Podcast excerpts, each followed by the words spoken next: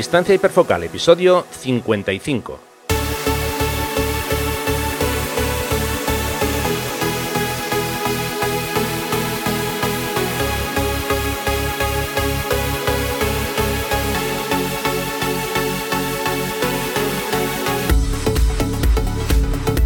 Hola, hola, hola, hola, ¿qué tal? ¿Cómo estamos? Bienvenidos a un nuevo episodio de Distancia Hiperfocal, el podcast de fotografía de paisaje y viajes.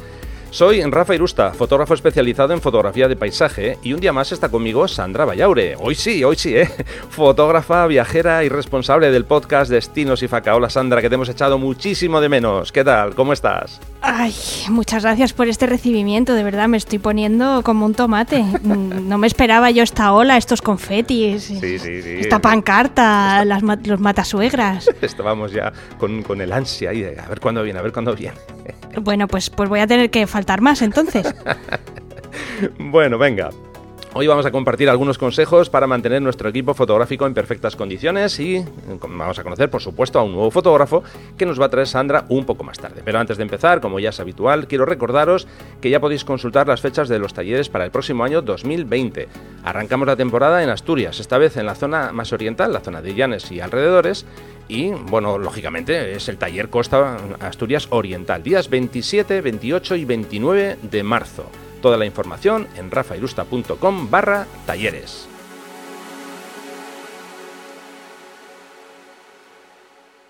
Venga, que ya estamos por aquí. ¿Qué tal, Sandra? pues nada, muy bien, no sé. No sé si lo sabes, sí, sí. estamos de cumpleaños. Hombre, claro, claro, sí, sí, claro que lo sé. Sí, sí, sí, que lo sé porque lo tengo ahí apuntado en mi calendario. Luego, aparte, tú también me has, me has, me lo has recordado, que eso también está bien, pero sí, sí, dos añitos ya. Claro. Es que eso iba te, a decir. Te iba a decir, alguien dirá, ¿quién de los dos cumpleaños? Los dos, no, no, no. es el podcast. yo no cumplo años ya, yo voy para atrás. Yo como Benjamin Patton. Pues sí, ya son dos años con vosotros, eh, bueno, cada día más, más contentos de, estar aquí. Y, el tiempo, la verdad, que pasa volando, ¿eh? Pasa volando. 55 episodios, dos años con vosotros y con ganas de seguir dando guerra, hablando de fotografía de paisaje, de viajes, eh, en fin, bueno.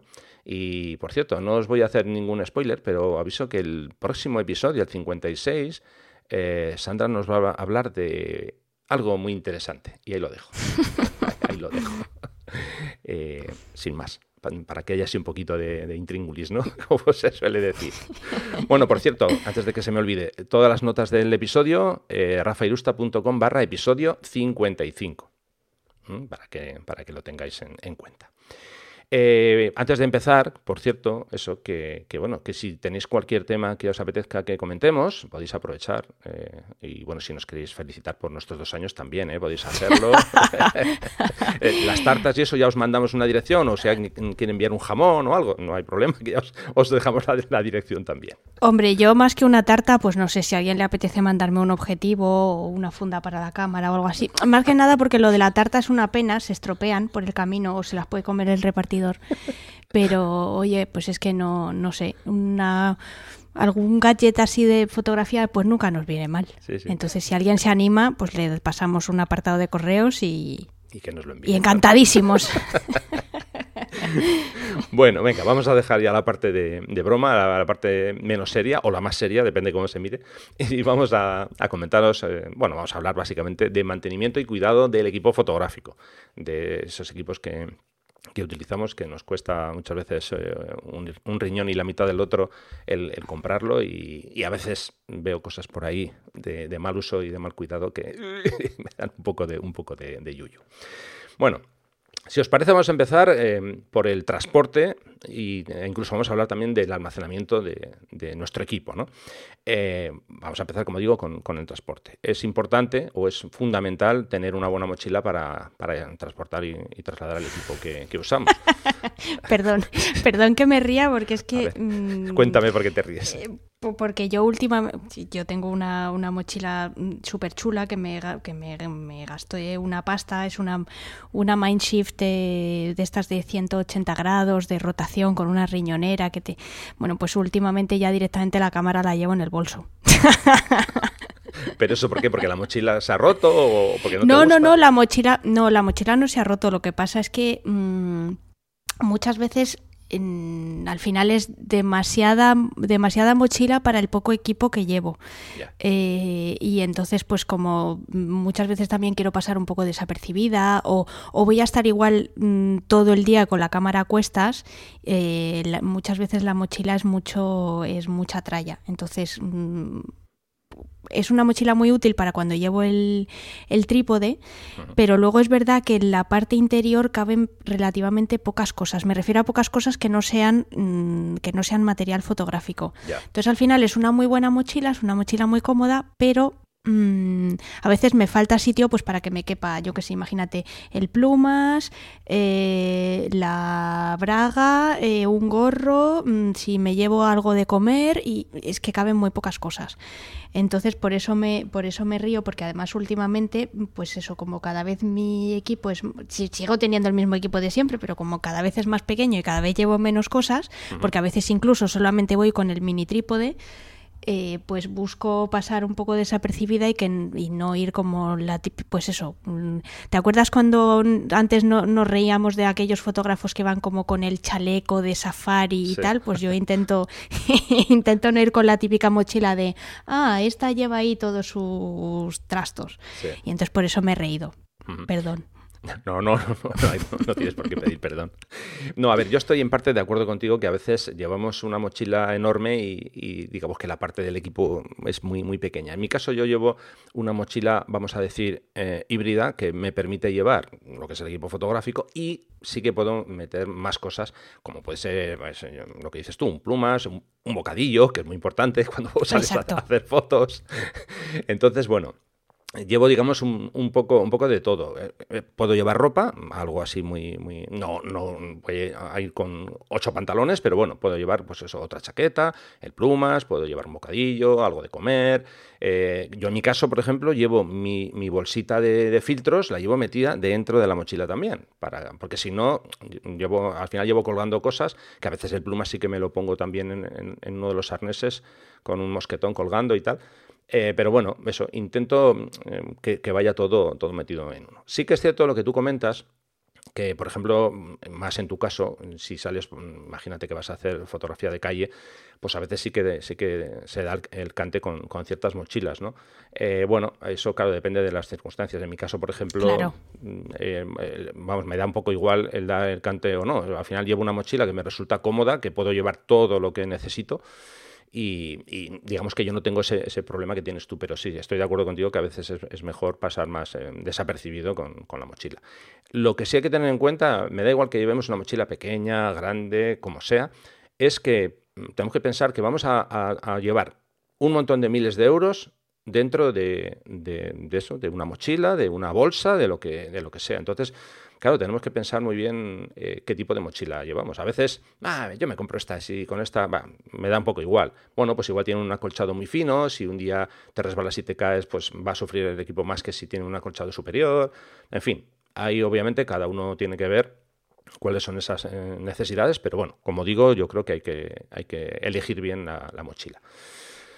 Yo siempre digo que cuidado, no compremos una mochila muy grande, porque al final, si compras muy grande, la vas a llenar y luego parece que, llevas ahí, parece que es un serpa de, los que llevan el equipo al, Himalaya, ¿no? Entonces, bueno, controla un poquito. No digas, bueno, yo me compro por si acaso. Ya, ya, por si acaso, como digo, empiezas a meter, empiezas a meter, en fin. O sea que, bueno, sin más. Eh, importante sobre... Eh, no, perdón, dime. No, que, te, corto porque em, lo que has dicho sobre, la, sobre el acolchado y sobre la, espalda y los, y los arneses que luego se apoyan en la parte de la clavícula, es que eso me parece tan importante, hmm. pero independientemente, lo que has dicho tú, independientemente de si llevamos mucho equipo, poco, si es pesado o no, em, yo también con el paso del, del tiempo mm, pues he usado varias mochilas. Por suerte no me he comprado muchas porque tampoco, eh, tampoco no he caído en el error de me compro todo lo que veo y luego no sé qué hacer con ello. Pero últimamente me he hecho muy, muy, muy fan de, unas mochilas de, marca alemana que no son mochilas especialmente eh, fotográficas, pero sí que son mochilas para hacer senderismo y para ir al, al monte y tal, que es, es una marca que se llama Deuter, D-E-U TER y a mí, en mi caso particularmente, además tienen una línea de, mujer que ya sabes que ergonómicamente no, tenemos exactamente el mismo cuerpo, con lo cual eh, a mí a veces una mochila mm, de hombre no me resulta muy cómoda, sobre todo a nivel de las, de las caderas.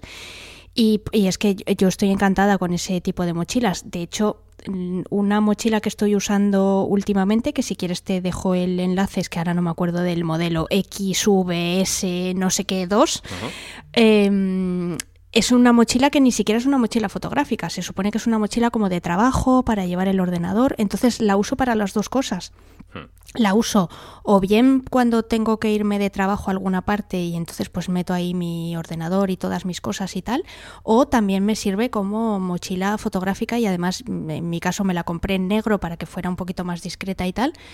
Y es que mm, puede ser una mochila de, lo que sea menos de, menos de fotos. Entonces, eso también, como en línea de lo que tú decías, como al final el equipo que llevamos es caro, eh, pues muchas veces tampoco es plan, sobre todo pues eso si estás en una ciudad o te vas a mover en transporte público, no tanto si vas al campo, pues es una manera también de pasar discreto y de decir, bueno, pues esta chica lleva una mochila, pero pues puede llevar los apuntes de clase o, el ordenador o, o, yo qué sé, o sus guantes para hacer mm, manualidades de cerámica. Sí. Sí, bueno, de hecho hay muchos casos de fotógrafos, mm, por ejemplo, que hacen mucho trekking y demás, que no usan ninguna mochila de, fotografía, usan una mochila de montaña, que son mucho más cómodas, las cosas como son, y ahí llevan todo, llevan pues ropa y bueno, y un, pequeño recipiente donde, donde llevan el equipo fotográfico, ¿no? que suele ser pues, a lo mejor un 15 o un 20% de, ocupan un 15 o un 20% de la capacidad total de, de la mochila. Ahí, como ya comentábamos, bueno, pues al final cada uno tiene que elegir el tipo de, mochila que, le gusta. Como tú dices, tú has elegido una que no es fotográfica y, en fin, esto desde luego cada uno tiene que, elegir la que, la que mejor le, encaje, claro. Entonces, bueno, eh, una que hemos hablado ya de mochilas, que nos hemos enrollado un rato, vamos a hablar de, no ya del transporte, ah, bueno, perdón, sí, un par de, apuntes sobre el tema de la mochila. Eh, alguna recomendación que, yo os doy, ¿no? Eh, cuidado, eh, aquí hay dos cosas. Cuidado en época de verano, por ejemplo, con dejar la mochila en el coche mm, que le esté dando el sol, punto uno, pero mm, hago una subcategoría aquí. Cuidado con dejar la mochila en el coche. Si sales por ahí y dices, bueno, me voy a tomar una, yo qué sé, una botella de agua, un botellín de agua, una cerveza, y va, dejo la mochila en el coche. Claro, luego, ay, que solo fueron cinco minutos, ay, que fueron tres minutos. Mm, yo lo tengo clarísimo, mi mochila se viene conmigo. Ya sé que es un rollo, es una complicación, llevarte la mochila a todas partes. Bueno, pues lo siento, pero mi mochila se, va conmigo. No dejo la mochila en el coche nunca. Bueno, yo, yo soy tan histérica con eso que ni siquiera cuando voy en un avión o voy en un tren, ni siquiera la dejo encima de mi cabeza. O sea, la llevo siempre entre las piernas. No la dejo nunca, nunca, nunca, porque yo qué sé, pues imagínate que te echas una cabezadita y, y de repente alguien, pues, pues no sé, por ejemplo, en el AVE, ¿no? Que lo, que lo cojo con cierta frecuencia. Pues eh, alguien que se va a bajar en una parada intermedia y se lleva mi mochila y cuando que, nunca me ha pasado, pero que me podría pasar y luego vete tú a buscar a ver quién se la ha llevado. Claro. Sobre esto, ahí yo os doy un pequeño truco. En caso de que quieras dejar arriba la mochila, no la dejes encima de tu asiento. Déjala enfrente, encima del asiento de enfrente, que así tú la puedes ver. Porque si la dejas encima no la ves, claro, tú no sabes si hay alguien por detrás te la, te la lleva, pero si la pones en, en, como digo, en el otro, al, otro lado del, del, pasillo, tú puedes ver eh, si, si, la mochila está o no está. En caso de que alguien abra, por ejemplo, en el avión o, lo que sea. Pero bueno, yo hago como tú, ¿eh? Yo me llevo la mochila conmigo, el equipo fotográfico se viene conmigo y que, yo lo tenga controlado en todo momento. Porque ya digo, es que luego vienen los sustos de, ay, es que ha sido dos minutos, es que, en fin, eh, cuidado con eso. Bueno, hemos hablado ya de la mochila. Y eh, ahora vamos a ver eh, cómo guardamos el equipo, no para transportar, sino cuando estamos en casa. Bueno, aquí hay, bueno, hay digamos, opciones de todo tipo. Hay incluso armarios que puedes controlar la humedad, el grado de humedad que tiene dentro, temperatura y demás. Bueno, yo en mi casa, en mi caso y en mi casa, dejo el equipo en la propia mochila. Lo que hago es cuando yo termino una sesión y me voy a casa, descargo las tarjetas y demás y dejo todo preparado baterías cargadas, las tarjetas ya eh, formateadas y demás, para la siguiente salida. De esa manera que, imagínate, que yo qué sé, que tengo que salir en, en dos minutos porque, uy, estoy viendo unas condiciones súper buenas y me quiero ir a no sé qué localización. Pues simplemente cojo la mochila y me voy. Eh, ya me ha pasado algunas veces, porque yo tengo un montón de mochilas aquí. Eh, eh, no voy a, hablaros ahora de, todas las que tengo, pero tengo unas cuantas. Y alguna vez, pues sí que es cierto que para algunos casos, pues no tengo que llevar, o sea, no, tengo que llevarla grande o no puedo llevarla grande. Si, por ejemplo, hago, yo qué sé, una, voy a dar una charla en, avión y demás, pues a, veces con llevar una cámara, o sea, la cámara y un objetivo me vale. Bueno, pues em, en esos casos sí, obviamente cambio de, mochila, pero me da miedo cambiar de mochila y sacar cosas de la mochila normal y habitual, porque como luego se me olvide devolverlas al sitio, ¿qué pasa? Que cuando llega a la localización digo, mm, me he dejado el cable disparador, mm, me he dejado tal cosa. Pero hay un truco bueno para evitar eso. ¿Cuál? O por lo menos eh, es la técnica que yo tengo. Mm. Yo tengo una serie de bolsitas. Ajá. Eh, entonces, en realidad, nunca, o sea, cuando meto algo en, una mochila o en un bolso o en donde sea que vaya a llevar, digamos, el conjunto, lo que, lo que, lo que tengo son mis bolsitas. Entonces, por ejemplo, tengo una bolsita en la que solo tengo las baterías, el cargador, el cable del cargador, el adaptador a la corriente eh, y alguna cosa más. Entonces, eso por un lado. Con lo cual, si meto esa bolsita, ya sé todo lo que va dentro. Eh, luego tengo otra bolsita en la que tengo mi mini trípode, mi mini rótula, el intervalómetro, el, cable del intervalómetro y las pilas. Entonces, eso va en otra bolsita. Luego tengo otra bolsita en la que tengo un frontal y una linterna eh, también con las pilas aparte para que mm, para que eso para que no se gasten y no se descalcifiquen cómo es el que bueno que no les salga el líquido este que tienen dentro y que estropeen el, el, sistema de baterías. Eso lo tengo en otra bolsita. La cámara con el objetivo montado que es el que uso normalmente y mi empuñadura y no sé qué en otra bolsita en otra bolsita tengo los filtros, en otra bolsita tengo los otros dos objetivos, bla, bla, bla. Entonces, como al final todo lo tengo compartimentalizado o, dividido en, pues lo único que tengo que hacer es meter y sacar bolsitas. Y ya está. Y así sé exactamente qué es lo que... Y siempre tengo las mismas cosas en la misma bolsita. Y son las, pues, son las típicas, es como si fuera una especie de neceser de viaje, pues, pues una bolsa con una cremallera y cada una es de un color diferente o con un diseño diferente y las puedo identificar muy rápido. Y, y, para mí eso es lo más sencillo y es la manera que tengo de no olvidarme nada en ninguna parte. Sí, sí. Porque ya sé dónde tengo todo. Buen, buen truco. Bien, perfecto. Pues nada, tomamos nota. Eh, bueno, vamos con un elemento más que sería, estaría relacionado, digamos, con, la seguridad del equipo, con el cuidado, entre comillas, ¿no? que es el uso de la correa. A ver, alguno va a decir, pero si tú dices que nunca usas correa, y es cierto, nunca uso correa, hay alguna excepción, y de hecho llevo una correa en la mochila siempre, pero llevo una, una correa de neopreno. Lo siento por las marcas, pero hacéis unas correas que son una basura. Así de claro lo digo.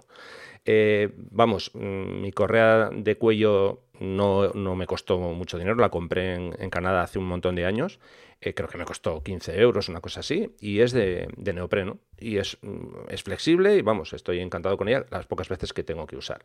Entonces siempre la llevo ahí en, en, la mochila. ¿Para qué casos uso esta correa? Bueno, pues si alguna vez voy con una cámara al cuello, que es raro, pero alguna vez pasa, o si yo qué sé, imaginamos, nos imaginamos que hay una situación de muchísimo viento y quiero hacer una foto, bueno, pues me pongo la correa, pongo la correa en la cámara, me la pongo al cuello para que en caso de que, mm, por lo que sea, se desestabilice, el trípode, que la, la cámara no caiga al suelo pero vamos, mm, como elemento, digamos, eh, em, pues eso, adicional a lo que sería el, trípode y, en este caso la mochila para llevar todo el equipo. Bueno, hemos hecho ya un pequeño repaso de la mochila, un gran repaso de la mochila, de cómo guardamos el equipo en casa, o por lo menos yo, que lo guardo en la mochila. No te he preguntado a ti si tú también lo dejas en la mochila o, o tienes un armarito especial yo lo de, bueno, yo no tengo ningún tipo de armario con eh, condiciones de humedad y no sé, o sea, no. yo lo guardo en un armario normal y corriente y, no, no dejo nada metido en ninguna mochila precisamente por lo que te he explicado antes. O sea, yo lo tengo todo en bolsitas, mm, tengo las bolsitas ordenadas y conforme mm, sé lo que voy a hacer y a dónde voy a ir y el tipo de foto que quiero hacer, pues en función de eso meto los trastos que me vaya a llevar en una u otra mochila. Vale. Bueno, pues pasamos entonces a cómo limpiamos el equipo fotográfico. La limpieza, digamos, regular. A ver, aquí eh, voy a empezar, mm, digamos, eh, explicando cuál es mi rutina. mi rutina es eh, empezar desde fuera hacia adentro. Entonces, lo que hago es, primero limpio la mochila por fuera para que no, despida polvo ni cosa parecida. Vale, cuando ya tengo esa parte, digamos, exterior, pues, eh, por decirlo así, voy, voy limpiando por capas y, entonces ya paso a una limpieza general de lo que es el interior de la mochila, pues con un pequeño trapito o incluso a veces tengo una, aspiradora de estas de mano, estas que se usa para el coche. Bueno, pues eh, a veces eh, si veo que hay demasiado polvo, pues también paso por, encima. Digo, si no, a ver, si no haces una limpieza de la mochila por fuera y por dentro, pues eso puede generar polvo que tenga ahí pegado y al final todo eso se te va a ir colando dentro. Entonces, como digo, empiezo desde fuera hacia, hacia adentro. Eh, vale, más cosas. siempre llevo conmigo una pera de estas pequeñita en la mochila no es demasiado grande, no abulta mucho, de estas que son tipo cohete, pero bueno, esta es, es un mini cohete. Entonces, eh, si por ejemplo veo que se acumula mucho polvo en, no sé, en el cuerpo de la cámara o en el cuerpo de, los objetivos, pues entonces le pego un par de, sopladas. Claro, lo que no hago es poner, eh, es que esto lo he visto a veces, ¿eh? cogemos la cámara, el objetivo, lo ponemos encima de la mochila, justo encima, ¿eh? mm, además que quede perfectamente vertical y cojo con la pera y le doy aire para que el polvo caiga todo encima de la mochila. Pues no, eso no. Aparto, digamos, la cámara con el objetivo, pues medio metro, o un metro y doy ahí un par de, soplidos y bueno, pues le quito, digamos, la mayor cantidad de, polvo. ¿De acuerdo? Además de esto. Yo, a mí, ah, esto, a mí el tema del polvo, y perdona que te interrumpa, eh, me da pánico. O sea, me da pánico porque por un lado sé que entra polvo, pero por otro lado, em, cuando tenía mis. Cuando, cuando era usuaria de, de Nikon, en alguna ocasión mm, limpié el, el, pues eso, la parte exterior e incluso luego ya más adelante, que me imagino que también hablarás de lo del tema del sensor. Sí, luego más Y pánico, pánico, pánico total. Y, desde, y ahora desde que tengo Sony, la verdad es que intento hacerlo lo menos posible porque mm, no, no, sé si por, por inexperiencia o por falta de cuidado, que mira que intento ser cuidadosa, a veces era peor lo que me encontraba después de limpiarlo sí, eso pasa. que antes. Entonces estoy ahora en un punto en mi vida que no sé qué hacer. bueno, a ver, el polvo es una cosa con, la que tenemos que contar, ¿eh? va a estar ahí con nosotros y el polvo en el sensor también. Pero bueno, eso lo vamos a abordar un poco más tarde, vamos a, continuar con esta primera limpieza inicial de la capa, digamos, interna de la mochila. Eh, a ver, yo llevo, en mi mochila llevo eh, trapitos de diferentes tipos, marcas y colores. Eh, llevo el típico trapo de microfibra de, eh, que usamos para limpiar las gafas, que es, mm, digamos, muy finito, pero hay otros mm, paños de, microfibra que, por ejemplo, se usan pues incluso para limpiar, bueno, mejor dicho, para secar el coche o en la cocina que son como un poco más vastos. Bueno, pues yo de esos tengo no sé si dos o tres en la mochila. Esos mm, los utilizo cuando, por ejemplo, imaginemos que estoy haciendo una sesión, eh, está lloviendo, caen cuatro o cinco gotas o, o, 15 gotas. Entonces, bueno, pues la cámara se moja por fuera la cámara y, el, objetivo. Bueno, pues eh, antes de meter en, el equipo en la mochila, con ese paño, digamos, más, más vasto, más grande, pues intento secar la cámara y el objetivo y ya está, ya lo guardo. Que se, por ejemplo, en caso de que se haya mojado lo que es el frontal del objetivo, entonces ya sí que utilizo un paño de microfibra más finito, de, como digo, de estos que se usan para la, para la limpieza de las gafas y demás. Hmm. Sí, yo de, yo de esos también tengo como cinco o seis y los tengo repartidas por mis bolsitas, la bolsita de las tarjetas de memoria, en la propia funda de la cámara también tengo varios. Pero es verdad que de los grandes no tengo. Eso pues igual lo debería de incorporar. Sí, Lo que eh, pasa es que mi, mi, cámara, por ejemplo, no está sellada y aunque a veces la he sometido a, pobrecita, a veces en algún día de lluvia, pues la verdad es que me ha importado tres pimientos y la he dejado ahí que se empapara.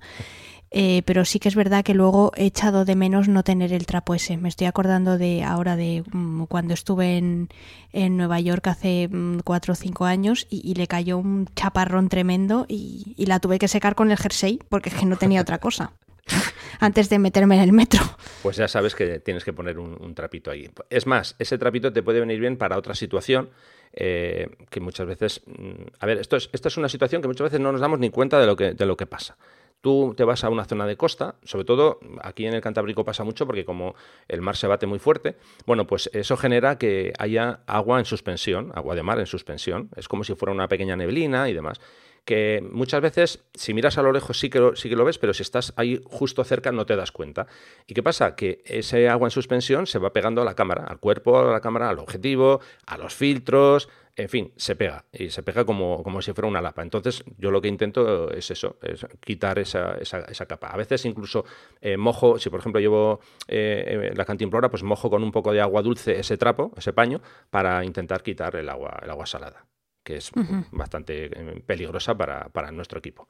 Y luego también llevo unas eh, de estas típicas, em, eh, son como, eh, bueno, cómo no, son toallitas húmedas, de las que también se usan para limpiar gafas, lentes y demás, pues bueno, pues eso lo llevo para cuando tengo, por ejemplo, algunos filtros precisamente en zonas de costa que tienen una, una costra, una capa de, de, ese agua en suspensión, pues directamente le, aplico esa, con, esa toallita para, para quitarle esa, esa, carga de agua salada y, y luego ya, digamos que le doy un último mm, frote con con la típica, eh, el típico paño de, microfibra. Y con eso más o menos pues ya, ya puedo, puedo salir del paso.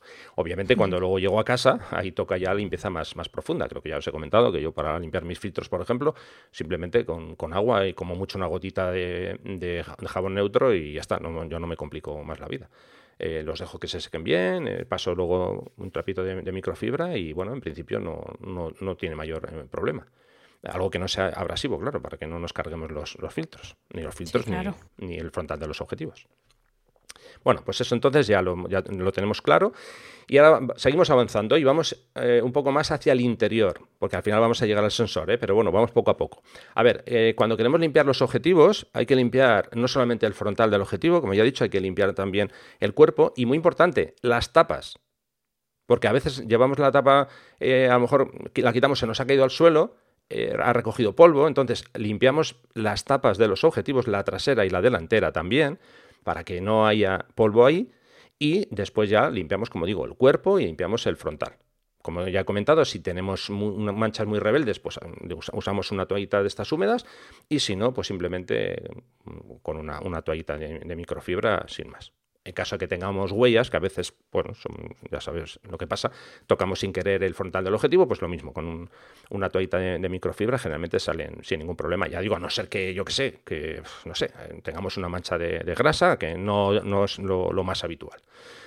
Cuando, hagamos la limpieza de la parte de, la parte trasera, hay que revisar bien los contactos. No vaya a ser que por lo que sea, pues yo que sé, estén sucios. Entonces, bueno, no cuesta nada coger y limpiar un poquito esos contactos para que no haya óxido ni veamos ninguna, ninguna cosa rara. ¿De acuerdo?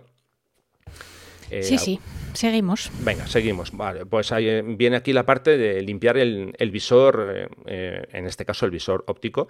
generalmente, mm, yo creo que, hablo de Canon, pero creo que todas las marcas tienen un visor que se puede quitar, digamos, es lo que se, lo que se acopla o lo que se, se, coloca sobre la cara. Bueno, pues quitamos esa parte y limpiamos con, con, cuidado, claro, no vamos a meter ahí el dedazo, pero bueno, limpiamos esa parte del visor porque a veces ahí también se acumula polvo o yo que sé, o algún pelillo, en fin, pues eso también se limpia. Y luego lo que limpio también a conciencia es la pantalla LCD. Porque, bueno, pues en, mi caso, por ejemplo, como la pantalla de la 5 de Mark IV es táctil, pues a veces toco y demás, pues ahí están los dedazos. Pues bueno, cuando llego a casa ya digo, a veces eso también lo hago en plena sesión, porque igual, pues eso, yo qué sé, está todo lleno de suciedad, no, no veo bien y, lo que hago es simplemente pasarle un trapito y ya está. Vale, eh, llegamos al momento mágico de limpieza del sensor. Esto es el momento terrorífico que todos temblamos. Ah, ¿qué dices? El sensor que se va a romper la cámara. Bueno, a ver, hay que tener cuidado, vale. Pero que tampoco es eh, el botón rojo nuclear que si tocamos va a explotar la cámara. No, mm, pero ya digo, hay que tener simplemente un poquito de, cuidado. Eh, yo sé que, se nos para el corazón porque pensamos que vamos a cargarnos el sensor y tal. Bueno, eh, ya digo, simplemente hay que tener un poquito de, cuidado. A ver, yo he utilizado, pues bueno, yo, creo que todos los métodos que, han salido en, estos años. A ver, he, usado el líquido Eclipse con los bastoncillos, los PEC de marras. Eh, tengo un cepillo eléctrico, el Arti Butterfly, que se supone que tú le das eh, carga de, electricidad estática y luego arrastra el polvo. Eh, en fin, todos los métodos que os podéis imaginar. Otro método era una especie de, una especie no, una botella de aire comprimido que le dabas, hacía un efecto de aspirador, al, contrario que en vez de sacar el aire lo, lo metía hacia adentro. Bueno, una cosa bastante extraña.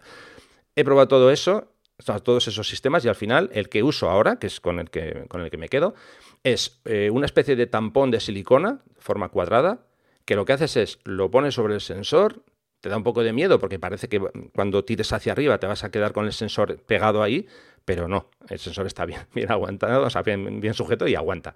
Y ese de momento es el método que, que mejor me va.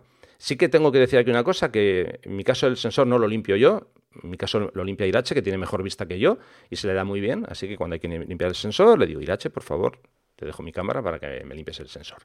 Sí que es cierto que hago, como dices tú, intentar atrasar lo máximo eh, la limpieza del sensor. Eh, en fin, em, eh, procuro eso, dejarlo cuanto más tiempo, ya cuando, cuando veo que la situación ya es crítica y que hay que limpiar, pues entonces pues ya no queda más remedio. Pero vamos, eh, muchas veces me paso tiempo y tiempo eh, haciendo la típica limpieza con Lightroom de, de, las motas de polvo, por eso, porque me da, al final me da también mucha pereza el ponerte a limpiar. Sí que pasa, lo, como dices tú, que cuando te pones a limpiar a veces salen cosas que dices, bueno, pero esto de dónde ha salido si antes estaba más limpio.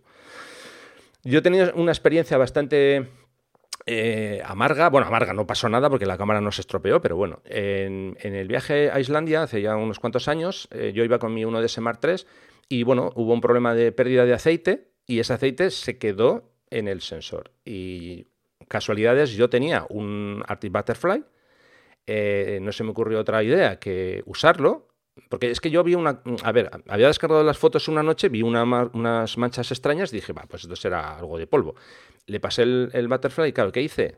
La maravillosa. Restregar todo el aceite por todo el Se sensor. pasó por el sensor. Entonces, bueno, ya desde, desde ese momento ya. Eh, en, aquel, en, o sea, en, aquella ocasión sí que hubo que, que echarle en, en líquido Eclipse varias veces porque estaba, el aceite estaba bien agarrado. Pero bueno, al final lo conseguí limpiar y, bien. Pero ya digo, fue un pequeño susto. De hecho, los tres últimos días del viaje no pude usar la cámara, tuve que usar una 40D que llevaba Irache como backup. Y bueno, aquello ya me hizo aprender que a veces es mejor dejarlo como está, no tocarlo, que no, no, removerlo mucho. O sea que bueno, esa es un poco mi, experiencia. ¿El tampón de silicona que has mencionado antes es desechable? Eh, no, a ver, eh, lleva unas, aparte del tampón, se compran unas, unas tiras de adhesivo. Que tú, el, funcionamiento es el siguiente: tú colocas el tampón sobre el sensor, tiras hacia arriba y se supone que en el tampón ahí quedan, eh, queda polvo. Entonces tú ese polvo lo trasladas a las tiras adhesivas, que se supone que se queda ahí el polvo, entonces, eh, cuando, cuando esas tiras ya se gastan, bueno, se gastan, ya ves que las has utilizado, compras eh, esas tiras nuevas. O sea, tú el, tampón siempre es el mismo, pero vas comprando esas, esas mm, tiras adhesivas que son las que, las que vas reponiendo. Vale, luego me pasas el enlace. Vale, sí, también lo dejaré en las notas del, del, sí, sí, programa. Por eso. Vale, perfecto. Bueno, pues eh, ya después de este momento, eso, así un poquito tenso de la limpieza del sensor, bueno, eh, una pregunta bastante recurrente que me suelen hacer en los talleres. Oye, ¿cada cuánto tiempo tengo que limpiar el sensor? Bueno, eso depende. Claro, depende de... O sea, si la cámara la usas una vez al año... Eso es, eso es. Y depende de en qué zonas uses la cámara, claro, porque no es lo mismo usar la cámara, pues no sé, ¿qué te voy a, qué te voy a decir yo? En, en una playa con arena que hay mucho viento, o llevarla al desierto, o usarla en, casi casi en tu casa y en tu jardín. Eso ya depende. Claro, y de cuántas veces cambies también el objetivo y eso es, eso. Depende de muchas cosas. Si os da miedo eh, la limpieza del sensor, bueno, pues aparte de, de, que podéis enviar vuestra cámara al servicio técnico, que os lo pueden hacer, eh, bueno, hay tiendas donde directamente te lo hacen, generalmente suelen ser incluso más económicas. ¿eh? Entonces, bueno, eso ya depende. Si no, no te fías, porque, en, fin, consideras que es una, labor un poquito arriesgada, bueno, pues vas a tu tienda de confianza y le dices, oye, mira, que necesito esto y, seguro que, que te lo van a hacer. ¿Vale? O sea que, bueno, Eh, creo que eso ya, ya ha quedado más, bastante claro. Hmm. Bueno, finalmente, eh, limpieza del trípode. esto es algo fundamental también, sobre todo los que hacemos fotografía de costa. Aquí hay que andar con mucho cuidado porque si no el agua salada se come absolutamente todo lo que le pongas delante, ya sea carbono, ya sea lo que sea. Al final se lo acaba comiendo. Entonces, yo lo que hago es y cuando termino el fin de semana, eh, por ejemplo, si he estado haciendo fotos durante un fin de semana, cuando termino el fin de semana, llego a casa y le doy una duchita al, trípode. Eh, abro bien todas las patas y una ducha de arriba abajo, un poquito de, jabón neutro, como ya comentaba antes, y, ya está. Eh, de vez en cuando, ¿qué hago? Pues algo que puede dar también un poquito de yuyu, que es desmontar completamente el trípode. Os voy a dejar unas fotos para que veáis de la última limpieza que hice, que fue hace, pues pues no recuerdo, aproximadamente un mes, una cosa así. Y bueno, prometo que todas las piezas que, solté, todas han vuelto a su sitio. ¿eh? No, no, se me ha perdido ninguna ni, ni, me ha sobrado ningún tornillo. Y bueno, básicamente se trata simplemente eso, de desarmar completamente el, trípode, limpiar bien y luego, bueno, pues eh, a la hora de colocar, montar otra vez, aplicar un, poquito de, grasa especial y ya está. Con eso, eh, listo. Yo a eso no me atrevo, ¿ves? El día que lo quiera hacer, mm, te lo mando. Vale. Te lo mando por correo. Y bueno, ya para, terminar vamos a hablar del mantenimiento de las baterías y de las tarjetas de, memoria, ¿vale? Esto va a ser una cosa muy, muy rapidita. A ver, eh, mis baterías. Yo tengo etiquetadas mis baterías y las pilas que utilizo pues, para el frontal y demás cada una tiene una, o bien un número, o tiene una letra. Entonces, yo, por ejemplo, en el caso de, las baterías, yo tengo tres baterías originales de mi cámara, cada una, pues, nombrada, una, dos y tres. Vale. Yo lo que hago es las voy rotando. Uso la 1. Cuando la 1 se gasta, paso a la 2, a la 3 y siempre llevo ese orden, de forma que las tres se van, entre comillas, gastando a la vez. Alguien dirá, pues vaya tontería, pues es que mejor que uses una hasta que se estropee. Bueno, pues eso va en gustos. Yo prefiero eh, usarlas así porque el día que tenga que cambiar, sé que tengo que cambiar las tres y, ya está. Eh, porque si no, es que no sé si esta es la que he usado más, esta es la que he usado menos. No, yo sé que todas han entrado en el, en el, círculo y el día que una, una falle, pues teóricamente fallarán las otras. ¿Que aguantan más? Bueno, pues directamente meter, sacaré la que está mal, meteré en, la ronda una nueva y listo. Eh, ese, es, mi, método. Y sobre las tarjetas de memoria, pues bueno, esto es, eh, eh, vamos, sencillo, pues simplemente formatear siempre desde la cámara, no hacer el formateo desde el ordenador. Y, hasta ahora, bueno, pues toco madera, no he tenido grandes problemas con, las tarjetas ni con las baterías y, y, poco más que decir. No sé si tú has tenido alguna experiencia al respecto. No, yo por, por suerte también he tenido bastante, mm, bastante buena fortuna, nunca he tenido ningún problema con una batería y menos aún con una tarjeta de memoria que me hubiera dado un síncope. No uso el truco que usas tú del, del etiquetado y me parece bastante útil, sobre todo porque yo al usar una cámara sin espejo necesito más baterías que tú. Entonces las, digamos que me duran mucho menos, entonces las tengo que rotar mucho más. Y eh, a diferencia de ti, mm, yo que soy un poco más cutrilla, tengo una batería original y eh, cuatro baterías chinas, que mm, de momento funcionan bien y se cargan bien y, funcionan. O sea, y al final me, digamos que cumplen la función que tienen que, que tienen que cumplir.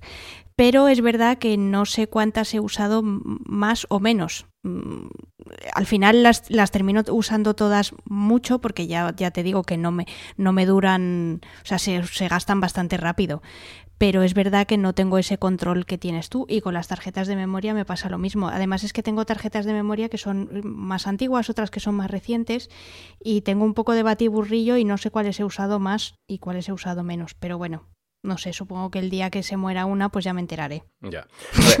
sobre el tema de las baterías, eh, yo aquí no, por favor, eh, no voy a, barrer para las marcas, no. Yo solamente os voy a hacer, os voy a dar una, una pequeña pincelada para que tengáis en cuenta. A ver, si tú te compras una cámara nueva y usas baterías mm, que no son de la marca, eh, si un día esa batería, pongamos el, peor caso, que por ejemplo eh, explota o se estropea dentro de la cámara. venga, tú también. No, explota. no. A ver, ha, habido casos, ha habido casos.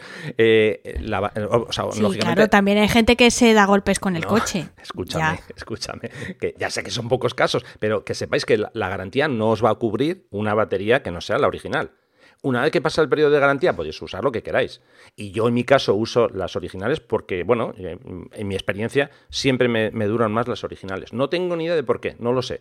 Eh, no sé si es el control de calidad, no lo sé. Y aparte de eso, a ver, eh, el tipo de baterías que uso yo llevan un chip que sí que es cierto que algunas de las, digamos, de las sucedáneas dicen que lo llevan también. Bueno, no sé, yo, en mi experiencia, yo prefiero usar las originales y, de momento me van bien. ¿Son más caras? Sí. ¿El rendimiento? Para mí es mejor. Mm, sin más, pero que cada uno podéis usar el tipo de baterías que Sí, sí, eso está claro. Sí, lo, lo, que hace falta es que funcione.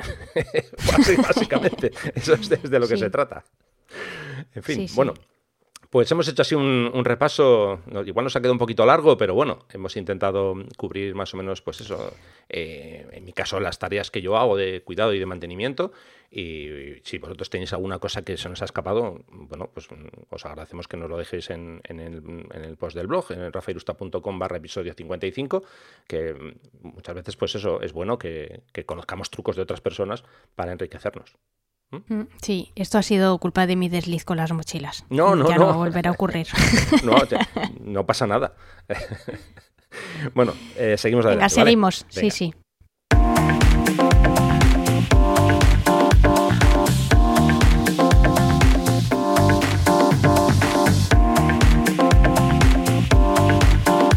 En Distancia Hiperfocal hablamos de viajes con Sandra Vallaure.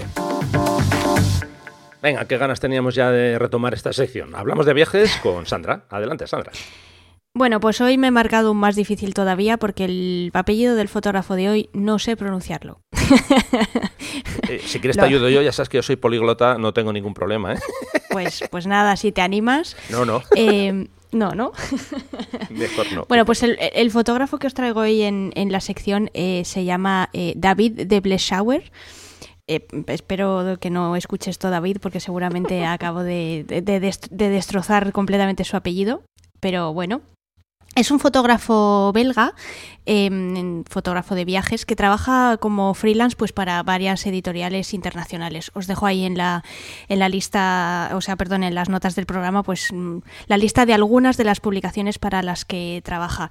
Y realmente mm, a mí lo que me ha sorprendido muchísimo es em, que viaja un 80% del, del, tiempo durante el año. Es decir, que él calcula que más o menos de los 12 meses que dura un año está fuera de su casa 9. Y os digo que 9 meses viajando mm, y sobre todo viajando, trabajando, eh, no, es, no es para cualquiera. Eh, es, es, para gente de verdad muy, muy apasionada de su trabajo y que le gusta mucho viajar.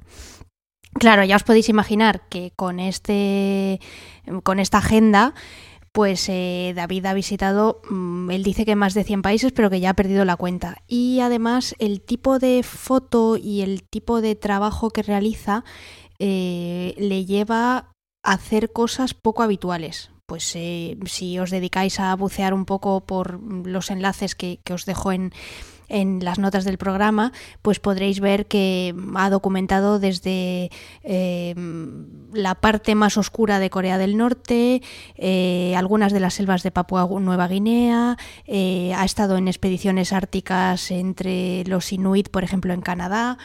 En fin, como, como, podéis ver, un poco por lo que os cuento, y seguramente si le dedicáis un tiempo a, a ver sus fotos y su trabajo, es una persona que fundamentalmente intenta viajar de manera independiente, mm, siempre con la mente abierta y como dice él muy crítico con lo que ve y con lo que y con lo que vive, ¿no?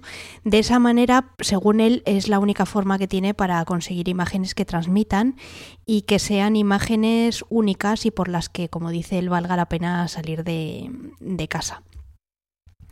Otra cosa también que caracteriza su, trabajo es que realmente no está especializado en ningún tipo de fotografía de viajes. Quiero decir que eh, él pasa de estar en un lugar desértico a 50 grados como se puede ir a una región eh, polar donde las temperaturas son de menos 40, ¿no? Y además también eh, toca una serie de palos infinita pues como buen fotógrafo de viajes, eh, pues un día está fotografiando arquitectura, otro día hace un reportaje gastronómico, al día siguiente está fotografiando no sé qué fauna, eh, después se va a un sitio donde fundamentalmente lo que hay son paisajes, en fin, todo lo que ya hemos hablado muchísimas veces en, esta sección de lo que engloba lo que es la fotografía de, viajes y cómo bueno, pues mm, cada uno puede un poco dirigirse a lo que le apetece y en el caso de David, él prefiere ser un poco más generalista y tocar todos los, todos los palos. Perdón, un momento eh, interesante en su carrera se produce en 2008 cuando eh, conoce a su socia eh, Debbie Papin, que es una, mm, eh, es una periodista y experta viajera también, que desde, mm, eh, perdón, desde 2004 pues trabaja como consultora para empresas relacionadas con la industria del turismo o incluso para viajeros individuales y entre los dos cofundan una página web que se llama Class Tourist. o sea, clase turista, como la clase en la que solemos viajar la mayoría de la gente en, en un avión. Y en este blog o en esta página web eh, lo que hacen es que combinan el trabajo de imágenes que realiza él y textos que, que, escribe ella. Es más, llegan a un punto de sintonía tal que desde entonces siempre han trabajado juntos y la mayor parte de trabajos que hace David siempre es en, compañía de, de, Debbie y de hecho mmm, se venden como paquete y todas las una gran parte de, de, las cosas que se publican en, en estas editoriales que, os decía al principio para las que eh, David trabaja, pues precisamente lo que les ofrecen es un producto integral, es decir, uno hace las fotos, otro escribe los textos y, bueno, pues la verdad es que les, eh, les va bastante bien y como los dos son unos apasionados de los viajes, pues al final terminan viajando juntos mmm, a prácticamente pues todos los proyectos y todos los destinos que les van saliendo. De esta colaboración y de este tándem también sale en 2014 un libro muy curioso, perdonadme otra vez, que se llama eh, Remote Places en inglés o que podríamos traducir en español por lugares remotos y básicamente es un libro que tiene una gran parte de contenido fotográfico pero que también tiene, tiene textos y básicamente eh, como su título indica pues es un compendio de lugares remotos en los que alojarse y entonces, bueno, pues eh, eh, recoge lugares tan insólitos como por ejemplo pues una cabaña de madera en Alaska a la que solo se puede llegar en avión, un monasterio que está en, el, en la Italia más profunda, en fin, una serie de sitios donde pues a poco se nos ocurriría eh, alojarnos más que nada porque son difíciles de encontrar, no es lo típico que te vayas a encontrar en, en Booking, que te metes ahí, haces una búsqueda y pim, ¿no? Eh, y básicamente, pues, ¿por qué surge este proyecto? Pues porque a fuerza de tanto viajar, a fuerza de estar en tantos sitios, eh, de hacer reportajes en lugares pues poco frecuentes y de, como ellos dicen, haber mm, pernoctado en más de mil sitios diferentes, pues deciden hacer una selección con los más curiosos o con los más remotos, como dicen ellos y publican este libro que la verdad es que mmm, si os metéis en internet pues fue un libro que en su momento tuvo bastante mm, bastante impacto y del que se del que se habló bastante precisamente por, por la curiosidad que era entonces resumiendo eh, ¿por qué es interesante el trabajo de David? bueno pues por, por varias de las cosas que os he dicho primero por la diversidad de destinos que fotografía y segundo, por la diversidad de palos que toca, ¿no? Y de disciplinas. Es decir, que es un fotógrafo que tiene un, un ojo muy adiestrado pero también un ojo muy flexible y muy versátil, porque ya os digo que igual está haciendo una foto de un plato de comida en un restaurante en Barcelona y al día siguiente está en el desierto de la mm, de, del Atacama chileno eh, fotografiando dunas y no sé qué más. Entonces es muy interesante precisamente para ver eso, como una misma persona es capaz de fotografiar tantas cosas diferentes con mucha habilidad. El pequeño problema que, tiene, eh, que tienen los enlaces que os voy a dejar eh, de, de, David es que no sé por qué razón, y por más que he investigado y lo he intentado mm, averiguar, eh, hace bastante tiempo que no actualiza nada, es decir, que no actualiza su blog, que no actualiza su perfil de Instagram, y prácticamente casi tampoco su página de, Facebook.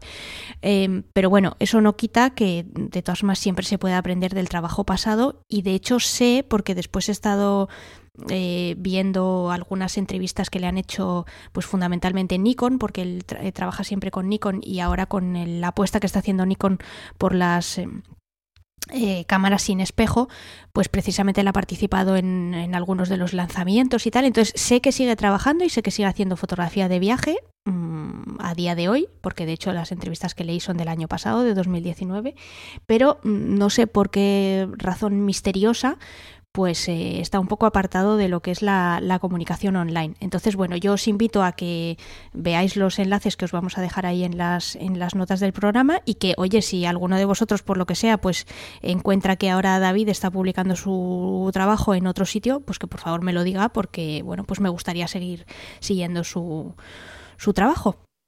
Perfecto. Por cierto, algún día tenemos que hablar, no, no sé si daría para un episodio entero, pero tendríamos que hablar de esa vida que hay más allá de las redes sociales. Porque sí, sí, aunque penséis que no, hay, hay fotógrafos que no están en las redes sociales ¿eh? y trabajan y hacen fotos y reportajes y demás. Pero bueno, ese es bueno, el tema de para... hecho, de hecho en esta misma sección eh, creo recordar que alguna que otra vez eh, he, he, mencionado a algún fotógrafo que no estaba en Instagram. Uh -huh, cierto. Cierto, cierto. No recuerdo ahora mismo quién, pero, pero sí, sí, alguna vez eh, he mencionado alguno que sí, que no, que no estaba en Instagram. Hay vida más allá de las redes sociales. Sí. Muchísimas sí, sí. gracias por el fotógrafo de hoy, Sandra, y seguimos.